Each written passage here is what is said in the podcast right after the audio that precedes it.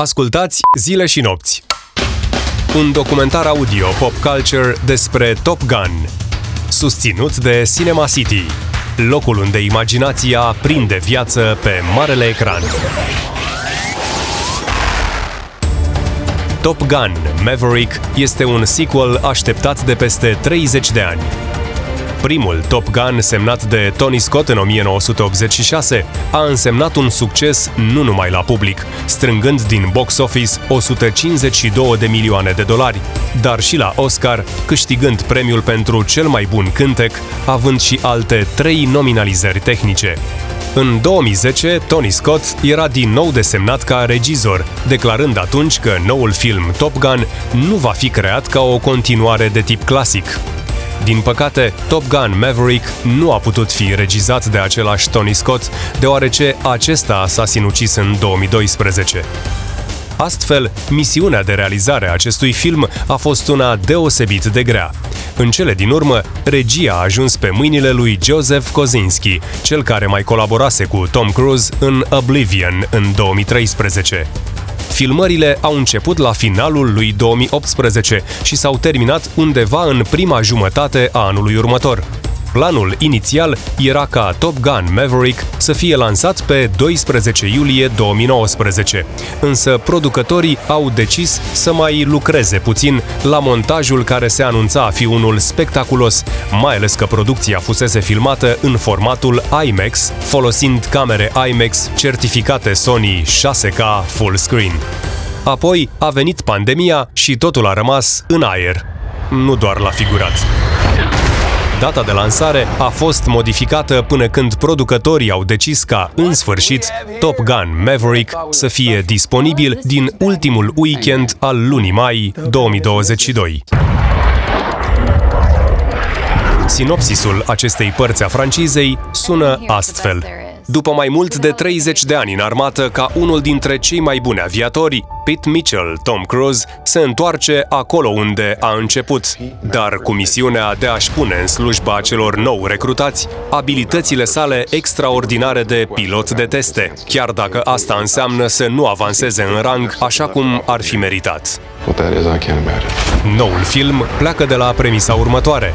Pilotul de teste, capitanul Pete Maverick Mitchell, a ocolit în mod intenționat o avansare în grad după 30 de ani de serviciu.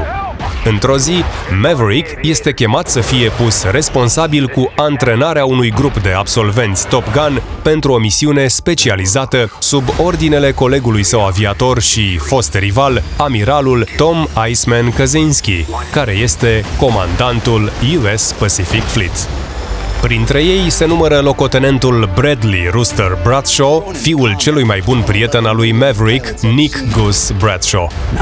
Interesant este faptul că pe lângă Tom Cruise, în Maverick apare și Val Kilmer, care își reia rolul datorită căruia a devenit și el celebru. My dad believed in you se zvonește faptul că pe Kelly McGillis nu a contactat-o nimeni pentru a apărea în acest sequel. Un lucru pe care îl știm foarte bine de ceva timp este că Tom Cruise pare că nu a îmbătrânit prea mult, ceea ce ne duce cu gândul la faptul că, în stilul ăsta, ar putea fi pregătit și pentru Top Gun 3 de știut faptul că Netflix și Apple TV Plus au încercat să cumpere drepturile, dar Paramount a refuzat categoric.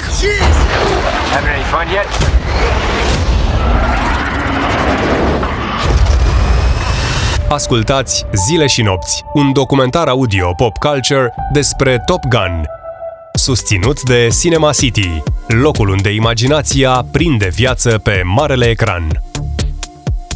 În minutele ce urmează, vi-l readucem în atenție pe Tom Cruise. În anii 80, Tom Cruise a devenit un teen idol peste tot în lume. Spre deosebire de alți actori care au fost confundați cu rezultatul unei singure francize, Cruise a reușit să-și facă simțită prezența ceva mai vizibil, datorită prezenței sale în filmele unor coloși. Primul rol în care Tom Cruise a fost distribuit la 19 ani era în filmul lui Franco Zeffirelli, Endless Love, acolo unde are doar câteva replici.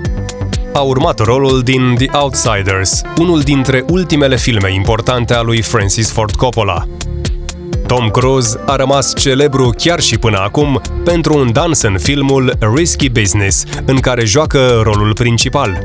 Doar într-o cămașă și chiloți, personajul interpretat de Cruise dansează pe piesa lui Bob Seger, Old Time Rock and Roll. Lucrul acesta i-a adus actorului prima nominalizare majoră la Globurile de Aur din 1984. În 1985, Tom Cruise este distribuit în producția uriașului Ridley Scott's Legend, un film fantasy în care a jucat alături de Mia Sara și Tim Curry, după care prinde rolul vieții în pelicula regizată de fratele regizorului Tony Scott în Top Gun.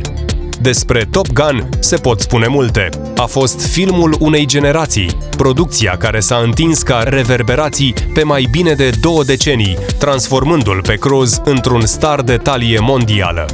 Carisma sa, jocul actoricesc foarte bun și chimia fabuloasă pe care a avut-o cu Val Kilmer și Kelly McGillis i-au făcut pe toți tinerii să-și dorească să fie ca el. În același an, Martin Scorsese îi dă lui Tom Cruise un rol principal în The Color of Money, alături de Paul Newman.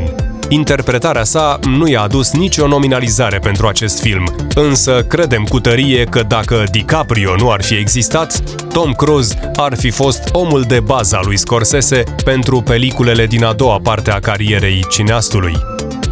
În Rain Man, singurul film câștigător de mare premiu la Oscar din carieră, Tom Cruise și-a depășit statutul de băiat chipeș și cu priză la public, afișând o interpretare bună și, deși nu a putut întrece performanța actoricească a colegului său de platou, Dustin Hoffman, a fost un bun suport cinematografic, semn că regizorul Barry Levinson a știut să-l folosească la capacitate maximă.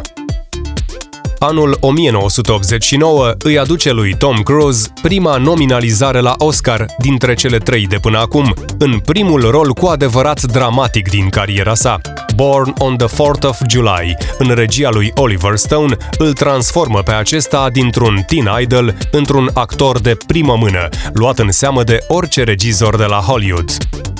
Totuși, rolul lui Maverick din Top Gun este cel pentru care publicul cinefil îl ține minte cel mai bine pe Tom Cruise din tinerețe. Ascultați un documentar audio zile și nopți susținut de Cinema City, locul unde imaginația prinde viață pe marele ecran. Revenind la Top Gun, vă spunem doar că la IMAX ai ocazia să zbori alături de Tom Cruise în noul sequel Maverick. Acest lucru este posibil datorită felului în care a fost filmată noua parte a francizei cu piloți de vânătoare. Mai exact, Top Gun Maverick a fost creat cu ajutorul camerelor digitale IMAX, în felul acesta, spectatorii vor fi scufundați în film datorită rezoluției 1.90 la 1, care oferă cu 26% mai multă imagine față de ecranele normale din sălile de cinema.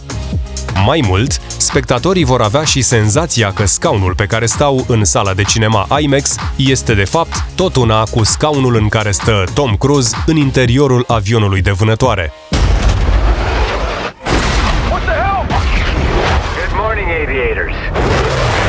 Pentru a crea această experiență, regizorul Joseph Kozinski a filmat scenele de zbor direct din interiorul avioanelor F-18 în plină acțiune. Au fost folosite șase camere IMAX pentru fiecare avion, iar actorii care s-au aflat în avioane au trecut prin antrenamente intensive pentru a face față zborurilor la viteze amețitoare, ce au exercitat asupra corpurilor lor forțe de până la 6G. De asemenea, au trebuit să învețe să se filmeze singuri cu cele șase camere în timpul zborului. Toate acestea au fost gândite tocmai pentru a oferi o experiență unică și incredibilă spectatorilor care vor alege să vadă Top Gun în sălile IMAX. Mai e de menționat și faptul că Top Gun Maverick va fi proiectat pe întregul ecran IMAX cu un aspect ratio de 1,90 la 1, întocmai cum regizorul Joseph Kosinski a gândit totul de la bun început. Asta pentru a oferi o experiență de-a dreptul copleșitoare, de neuitat. Cum este să zbori într-un supersonic F-18 fără să te desprinzi de pe pământ? Așa cum spune și Tom Cruise, au fost necesari 30 de ani de la prima parte pentru ca această tehnologie IMAX să fie disponibilă și să poată oferi spectatorilor experiența ireală de a zbura cu el în cockpit. În România, sălile IMAX sunt prezente în București la Cinema City AFI Cotroceni și în Timișoara la Cinema City Timișoara Shopping City.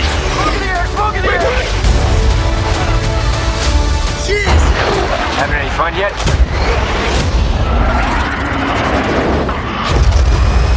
Ați ascultat un documentar audio despre Top Gun, pe texte de Vlad Copilu și Gruia Dragomir. Eu sunt Ștefan Cojocaru. Până data viitoare vă invit să explorați și alte subiecte pop culture în print sau online pe zileșinopți.ro.